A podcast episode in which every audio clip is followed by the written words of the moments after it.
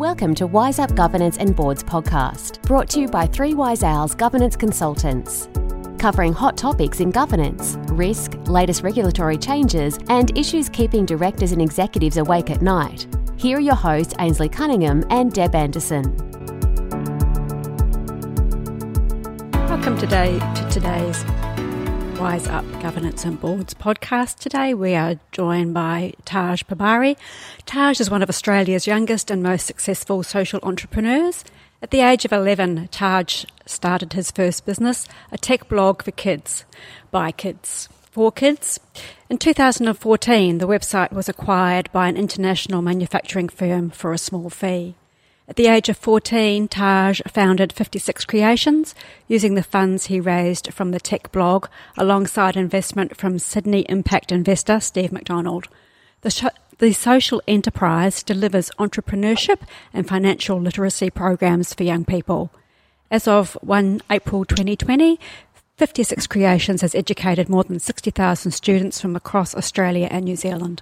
Taj work and story has been featured on Sunrise, 60 Minutes, The Today Show, National Geographic, ABC, Nickelodeon, and CNBC, and now Wise Up Governance and Boards. Accolades collected by Taj and 56 Creations include being named the 2017 Young Australian of the Year for Queensland, the Australian Young Innovator of the Year, and winner of Westpac's Top 20 Businesses of Tomorrow. Welcome, Taj. Thanks for having me, guys. Thank you for joining us.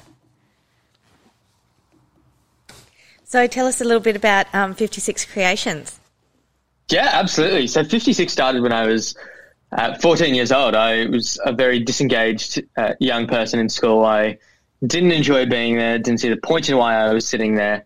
And for me, I just wanted a life outside of the classroom. I wanted to kind of just explore the world around me. I was fascinated by technology. I was fascinated by kind of just the digital economy in general and thought, all right, well, like if this is kind of what I'm, if this is the thing I want to do when I grow up, I might as well just start now. Uh, and started 56 Creations um, when I was 14, and we've kind of transitioned to, to an education social enterprise delivering business and entrepreneurship programs to solve youth unemployment. Um, so actually getting young people in regional communities to start their very own business or social enterprise to solve a community problem. Uh, and at the end of it, they're actually learning some really amazing skills, things like communication, collaboration, creativity, um, skills that we think are really quite important for success in the digital economy, uh, especially for some of these regional kids as well. So, yeah, I've got the best job in the world. Sounds like it, absolutely. So tell us a little bit about the um, work that you do with the uh, Indigenous youth community. Yeah, yeah, no, definitely. So, kind of from the start at 56 Creations, we were kind of like, all right, well, like the skills that we're teaching are pretty much for everyone there, for every young person, regardless of age, gender, or postcode. Um, equally, some of these skills can be incredibly valuable for, say, some of those more disadvantaged students where they might be in the poverty trap, they might not necessarily have access to a really world class education. And the idea was, well, let's name the organization 56 Creations. And in numerology, the numbers five and six means opportunity. And we thought we're going to give every single young person, regardless if they can afford it or not, the opportunity to have entrepreneurial education. And that kind of started, well, like we could work with kids in India and Africa, etc. But closer to home, we've got some incredibly, uh, incredible young people who are in some really disadvantaged uh, situations um, close to home in Queensland, up in Cape York. You've got kids who are incredibly bright, but quite simply have not had the opportunity to kind of just explore the world of entrepreneurship. We decided from a pretty early stage within the organisation that we wanted to have a strong social purpose. And the idea of youth unemployment for regional communities and getting them out of the poverty trap was actually something quite practical and something quite realistic. And getting young people who were still in school, uh, primary school, even starting their own business, to contribute back to their economy was um, was actually quite feasible. And yeah, over the last six years, we've now had the opportunity to work with over sixty thousand young people, uh, most of them in Australia, uh, and we've also had some presence in New Zealand and Singapore as well. I was watching your TEDx talk last night. and the experience that you had going on an Anthony Robbins course. Can you tell us a bit about that? Yeah, definitely. Well, like gosh, I like I did that TED TEDx talk. I think that was the UQ one where I spoke about Tony Robbins, and like I think I was 16 at the time, and they were like, "Do you want to do this um, TEDx talk?" And I was just like, "Like I used to watch a lot of TEDx talks. Um, I, I, to be honest, I still do." And thought, "All right, let me just quickly do this one." And it was a, like it was a very quick five to seven minute talk. And every time I watch it, I can't seem to delete this talk anymore. But like it's out there forever, right? Um, so it's a good. Uh, it was a good learning opportunity for me. But no, certainly, I, I have been a massive follower of Tony Robbins since I was 14. Uh, my parents took me to one of his seminars um, when I was quite young, and um, I'd always been quite interested in business because I started my first tech blog when I was 11, as you said at the start. Um, it was a really cool experience because, like, that was in my peak uh, hatred of school. I was on three suspensions at that time. I was on, like, I was about to be expelled from school during that period. Um, and this, the whole idea of electronic blog, kind of doing something outside of the classroom was the one thing that engaged me back into traditional education. Um, and mum and dad were just like, hey, well, we want to take you to a Tony Robbins seminar. And thought, all right, well, like three days off school for me was just incredible because I hated being there. Um, like, I honestly hated it. Um, so, three days being able to go to Sydney, um, stay at a hotel, and um, kind of not be in the classroom was like anything. So, I said yes. Um, and had the most amazing three days, set some really amazing goals, did a visualization board, um, kind of just set my goals for what I wanted to achieve in life. And that was not something I ever did in school. Um, it was not something we ever had the opportunity to do in school. It was never something we were taught about in school. And I think just the whole principal idea of setting aspirations for one's life was something that really hooked me into to, to his his teachings. Um, and have been a massive follower of his um, thereout. Had the opportunity to meet him in New York a couple of years ago, um, which was a really chance encounter in a, stu- a film studio, and um, got the opportunity to say thank you. So, um, no, massive, massive fan of him. And how was the fire walking? Loved it. Like, like I was literally 14. Um, I was the only 14 year old in that seminar. Um, Mum and dad were, were, were massive, like they've been massive advocates for his work and, um, kind of were like, Hey, this UPW seminar is in Sydney where it's around your birthday. So they kind of spun it as a birthday gift as well.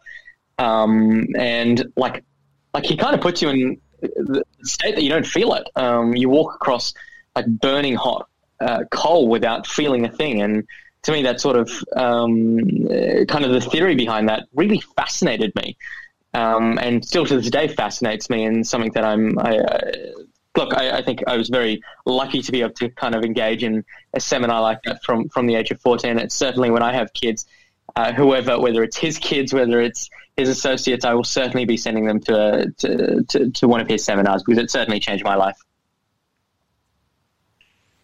So, um, in relation to the micro MBAs, Taj, do you find there's um, they've become quite popular with the kids, and how do they sort of interact with those, and um, what do you sort of see the benefits of um, for children off the back of that? Yeah, definitely. Well, kind of we we think of ourselves as a kind of a holistic education provider. We teach entrepreneurship, but the skills they're learning from entrepreneurial skills are massive, right? Uh, entrepreneurial skills are, are, people skills. They're things like communication. You don't just have to, uh, by practicing communication, that doesn't just set you up for a career pathway down business and entrepreneurship. That's a career through every single background. If you, whatever you want to do when you grow up, you're going to have to learn about communication. You're going to need to learn how to negotiate with other people you're going to need to understand fundamental collaboration and teamwork skills. And we kind of thought, well, like kids in itself, if you go to a child and say, hey, we're going to be doing public speaking camp, the answer in more times than not is no. I don't want to learn about public speaking. I don't want to go to public speaking camp. I, for one, was one of those kids. I didn't want to go to public speaking camp because that's just weird and I didn't want to do it. My kids are um, the same.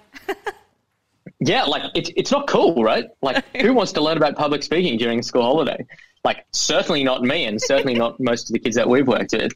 Uh, but the idea of who wants to start a business, who wants to change the world, uh, like they don't even know how to start a business or change the world. But the idea is like great, like I don't really know how, but like sounds good. I'll I'll I'll, I'll give it a go. Uh, and when they're actually starting a business, you can't really start a business without communicating your ideas to another person. Therefore, they're practicing communication skills.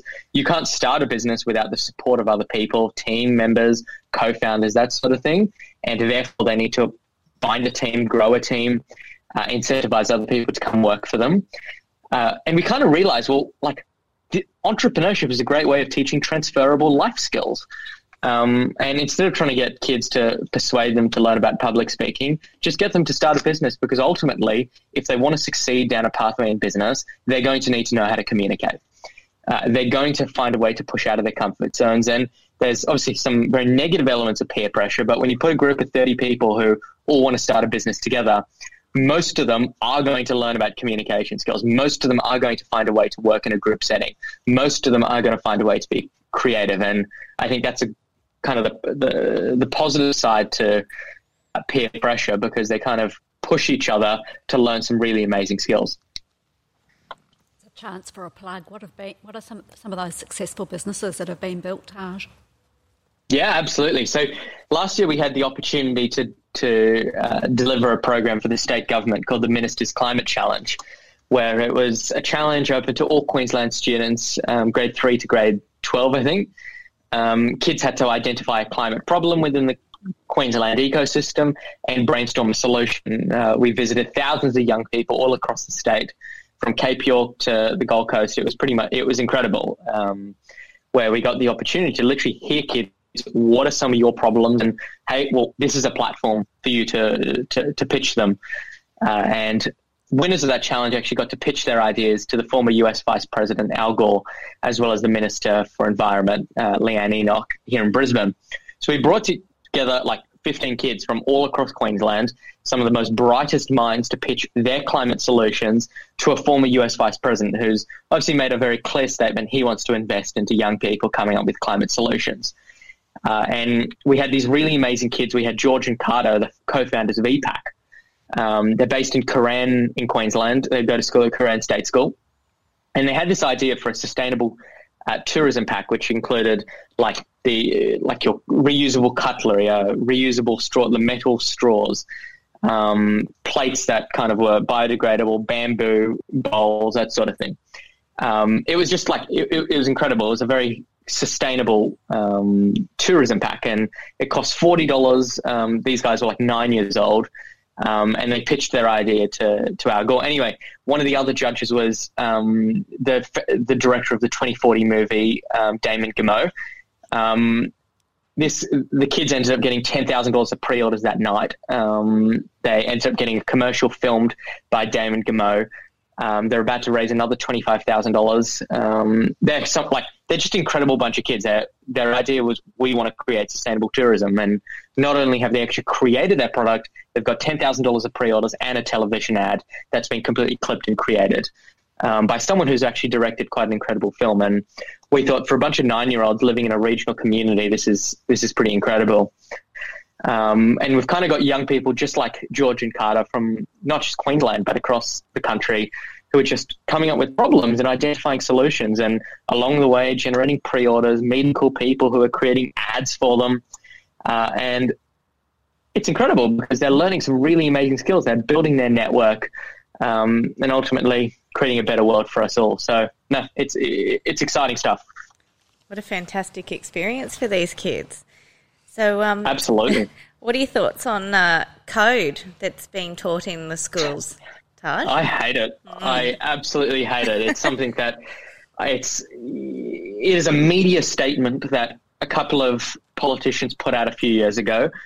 Um, you had people like Bill Gates from Microsoft. You had a lot of the tech uh, CEOs saying, "Well, coding is the new global language." The only reason they want it as a global language is if if we have lots of coders, the cost of hiring coders will inevitably go down um, for me, it's a basic economic argument. You train every single young person how to code. The price of hiring computer programmers is going to go down. Um, it's a fact. It's not. This is not a conspiracy. It's not a. It is. It's a basic fact. And when you train every single Queensland student, in particular, how to code, these people are going to be the next blue collar uh, workers uh, of the future. And I think it's incredibly disappointing that Queensland, an innovative state that we've tried to mold ourselves into, is saying that coding is a new global language because right now we do have enough coders. Sure, they're paid high right now, but in 10 years' time, when we've got every single kid in India, every single kid in China learning how to code, a Queensland coder is going to be effectively useless. And if they are still around, they're going to be paid very little. Um, so that's my views on coding. Other people have very diff- differing opinions on coding. Um, but my opinion is purely based on research. So we can differ on opinions, but research doesn't lie. Mine's based on having to help with homework. So uh, I'm all for it not being taught. But anyway, it's all good. Yeah, yeah. Look, it, look. The good compu- the, the good computer programmers and probably the more exceptional computer programmers will find success. Um, I just feel that training every single kid to code is a waste of time. Um, because if you're the best in your industry in every industry, whether it's a um, if it's an automate, it's an already automated industry, the elite ones will always be successful, and that's completely okay. But um, to train uh, a generation of computer programmers probably isn't the right thing. So, Taj, you wrote an article called A War on Smartphones in Schools, um, which ultimately, I believe, led to you being invited to join a task force on cyberbullying. yes, yes. What are your thoughts on cyberbullying and how do we reduce it? it. we can't eliminate it, but yeah. how do we reduce it? Yeah, absolutely. Well, kind of the the, the Premier put out the feelers after um, Amy Dolly Everett committed suicide in a, um, in, a, in a boarding school in Queensland. Uh, a, a, Queensland student, uh, and her story obviously struck a chord um, across the state. It certainly struck a chord with our premier. Um, and full credit to her, she acted. Um, she acted decisively straight away, and said, "All right, well, like, like cyberbullying is not obviously not just a Queensland problem. It's certainly not an Australian problem, but we want to be part of the the major solution here in Queensland. And she kind of put together a task force, the anti cyberbullying task force, and said, "Hey, well, what what can we do to combat uh, cyberbullying, and how do we make sure that we don't have stories like Amy Dolly Everett coming up uh, into the future?" And kind of some of the the media statements. Once again, politicians um, have very frequently called for a ban on smartphones. That well, if you want to stop cyberbullying, then ban the smartphone. And on paper, that sounds really attractive. Like, well, if you don't have smartphones in the classroom, well, cyberbullying won't happen. Um, but the core issue behind cyberbullying is people cyberbullying in the classroom. They're like they're normal bullying in the classroom, which is very easy for a teacher to step in and say, "He'll like I can hear the comments you're saying. You need to stop these comments?" The problems start arising um, when the kids are at home. They're in their bed. They've got their phones. It's very late at night. The kids have their phones. Parents are asleep or parents in their room working, cyberbullying happens outside of the classroom. And the idea of banning a smartphone in the classroom is not solving cyberbullying. In fact, it's really delaying it when teachers can't um, interfere, parents don't know about it. Uh, and that's kind of the view that we took. I only was in school a few years ago, and as someone who was uh, very close to people who had been bullied, or even in some senses had bullied other people, um, the idea of some of these off the shelf solutions such as ban the smartphone and you'll stop cyberbullying were things that people actually were seriously considering when really there was no research that suggested banning smartphones were um, were practical. And from an anecdotal point of view, I was in school. I knew smartphones weren't the problem um, because you ban a smartphone, they've still got their computers, they've still got their iPads, and they can still do it as much damage on their smartphone on their computers or their iPads as they can on a smartphone. So it was an incredible task force. We made several suggestions to solve cyberbullying in Queensland. One of the ones that um, I was quite uh, happy with was this idea of providing youth grants. So young people can apply for up to $3,000 to come up with their own cyberbullying social change campaign in their local school. So if a young person, literally a, a grade six or a grade 12 student, has an idea to solve cyberbullying, they can apply to the state government for $3,000 to come up with an event, uh, social change movement, ads, whatever it might be, super open to solve cyberbullying. And it's rather than having kind of a, a more overarching TV ad saying don't cyberbully, which like everyone gets the idea of don't cyberbully, but actually young people solving their own solutions, coming up with problems, two problems that they face on a day to day basis, to me is the best way of solving a problem. Um, that's the Queensland government understood that, and they put, I think, uh, it was about a million dollars towards youth grants to get young people solving cyberbullying within their own communities. Um, within uh, kind of that was just one of the, the many um, recommendations. So look, I was incredibly honoured to be part of that task force. The, the this youth grants program was certainly one of the ones I was pushing for, and they, they funded it. So no, it was it, it was incredible. But banning smartphones once again, similar to coding, looks great in media, but, but isn't overly practical and isn't very thought out, in my opinion. And um, your Lego uh, story, Taj, tell us about that. Mm. So, after starting the tech blog, I kind of thought, all right, well, like, I really want the idea of uh, a do-it-yourself tablet for kids. Like, I love technology. I love writing about electronics on weekends. I, when my sister would be going to like swimming classes or co-curriculars or whatnot, um, my like dream weekend was mum and dad dropping me to JB Hi-Fi or Harvey Norman, spending like four hours there, taking pictures of all the electronics using dad's uh, Canon camera, and like literally spending a few hours there just to play with electronics. Um, that was my dream weekend. That was a hobby. I loved it, and kind of um, out of that uh, Tony Robbins seminar for me, it was well, a tech blog probably isn't going to change the world, but hey, instead of just writing about electronics, why don't I start my own? And had this idea for do-it-yourself tablet for kids, as easy as a puzzle, as fun as a computer game was the tagline, um, where kids could literally clip in the different pieces for their own Android tablet. And at the end, it was just like a puzzle. It would turn on, and they could use it for for school. Uh, I created a prototype really easily using school's 3D printers, um, ordered off-the-shelf components, uh, and the prototype was incredible. Like it was literally like a puzzle. They could clip in the camera, they could clip in the screen, they could clip in the motherboard, uh, and started pitching it to a heap of different places. Uh, media loved it. They were just like, there's this Indian nerdy kid pitching this do-it-yourself tablet. They wanted me on uh, all of their uh, news outlets, so from Sunrise to the Today Show to 60 Minutes. Everyone wanted me on their shows, which was like, which was amazing. The yeah. issue was we only had one prototype, so every single time a new media outlet kind of said, "Hey, like, do you want to hop onto the show? I was like, I like, yeah, like the answer was always yes. Um, but they also realized that this device didn't look as good as kind of they needed it to look for media. So they started creating their own iterations of the device and what they wanted it to look like. So, like, I showed them what it would look like. They took a photo of what it would look like, and then they'd create their own graphic um, of what they thought it was going to look like. so it looked like this Apple-like device, which was like beautiful, um, and we ended up selling like thousands of units, like of a device that really never existed. um, we sold, yeah, like literally thousands of devices um, of pre-orders. Um, because the idea of a do-it-yourself tablet was cool. Um, I built it. I was the target market. I was 14 and thought, I want to do-it-yourself tablet. Like, who wouldn't want to do-it-yourself tablet? uh, and uh, had this concept. Um, two years passed, we made very little meaningful progress. And a parent had ordered this tablet kit for their child's 16th birthday. The child had turned 18 years old, left school, moved out of home, and they'd still not received their tablet kit.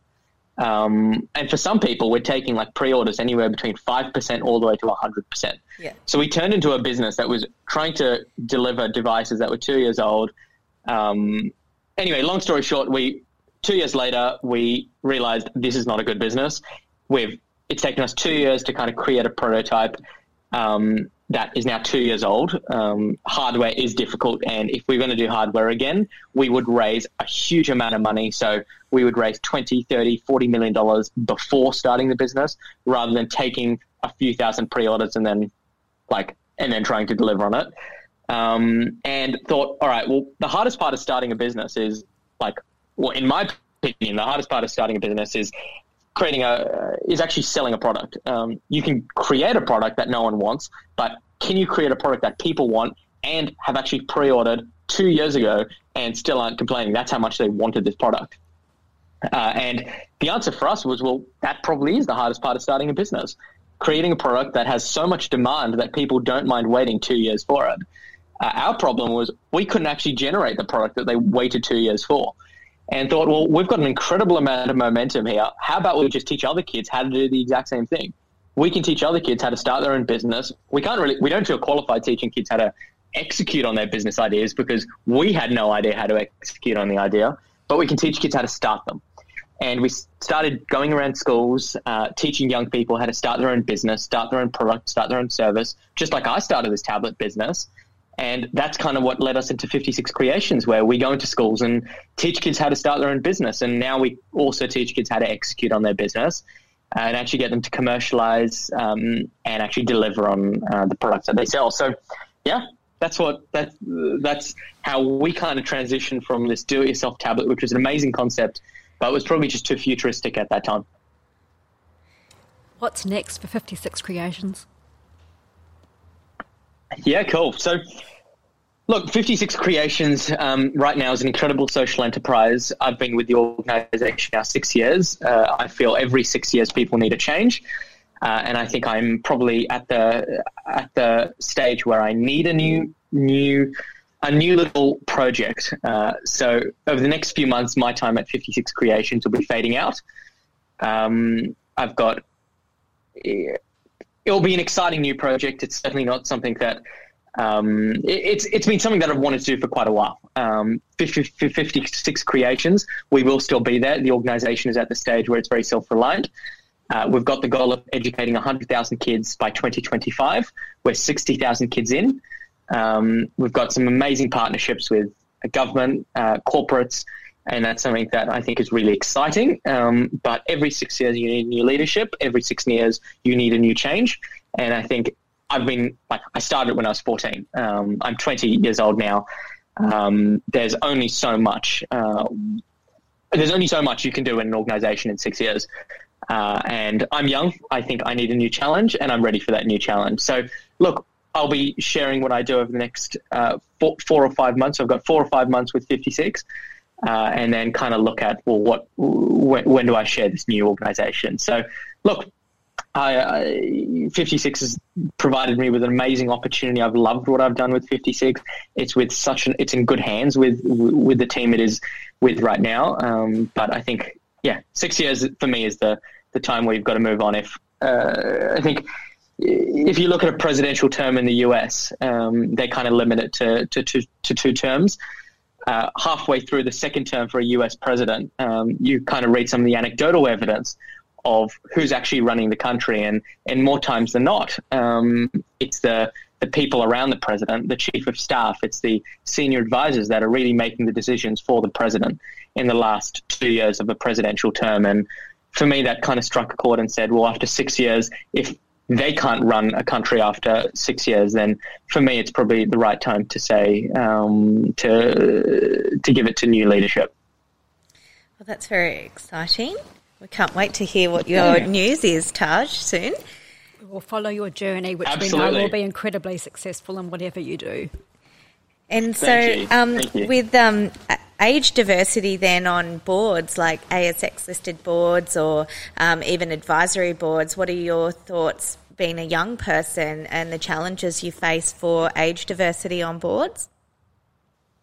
Yeah, look, I, think that's what, when I spoke at that Governance Institute uh, national conference the other year, um, that was certainly something that was uh, discussed quite a lot. Um, I fundamentally believe that uh, not every single uh, person on a board should be a young person, but I believe that if young people are going to be inheriting a lot of these companies, then in turn, we should have some form of representation either on the board of directors or on the advisory board. Um, to me, that provides some, people talk, hey, we need uh, gender diversity, we need color diversity, etc. But quite fundamentally, we're going to be inheriting these companies. They're either going to be, they're going to be uh, creating products for us. We're going to be sitting on these boards at some point. So why not put us on these boards originally? Uh, governments are doing incredibly well. Uh, us on a number of government boards, uh, and it's not just me. It's lots of government is realizing the power of putting young people who are going to be inheriting the country of the future of putting young people on boards. And I think that's something that, although governments usually quite slow to react to some of the more innovative uh, trends, and that's that the Australian government and the state governments have done really well to do. Corporates are lagging behind when it comes to that. Um, and it's certainly something that I would love to see kind of picked up a lot more Um, because intuitively it makes sense. If you're going to put someone who's a different color to you on a board, if you're going to put someone who's a different gender to you on a board in the name of diversity, then in turn you've got to put someone uh, who's kind of got a different uh, perception of life to you as well. Um, so look, that's the goal. I think it, to me, it makes sense. Uh, it certainly uh, would be in the interest of say some of the banks in particular.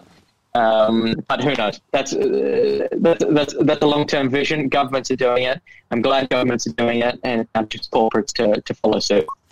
Absolutely. Well, um, I think that's nearing our time, all, all we have time for today for our episode, Taj. But Thank you so much for joining us and your amazing insights and just hearing about the journey for Fiftysix Creations and um, your ongoing journey from here. We're very excited to hear about that. So um, we'll be following you closely. So and all the best. Appreciate it. Thanks, guys. Thanks for having me. Thanks, Thanks so much, Taj. Easy. Catch you later. Thank you. And thank you to all our listeners today for another episode of YS Up. That's all for today. Until next time, happy podcasting. And remember, if you're enjoying the show, check out our other episodes and all things governance at www.threewiseowls.com.au.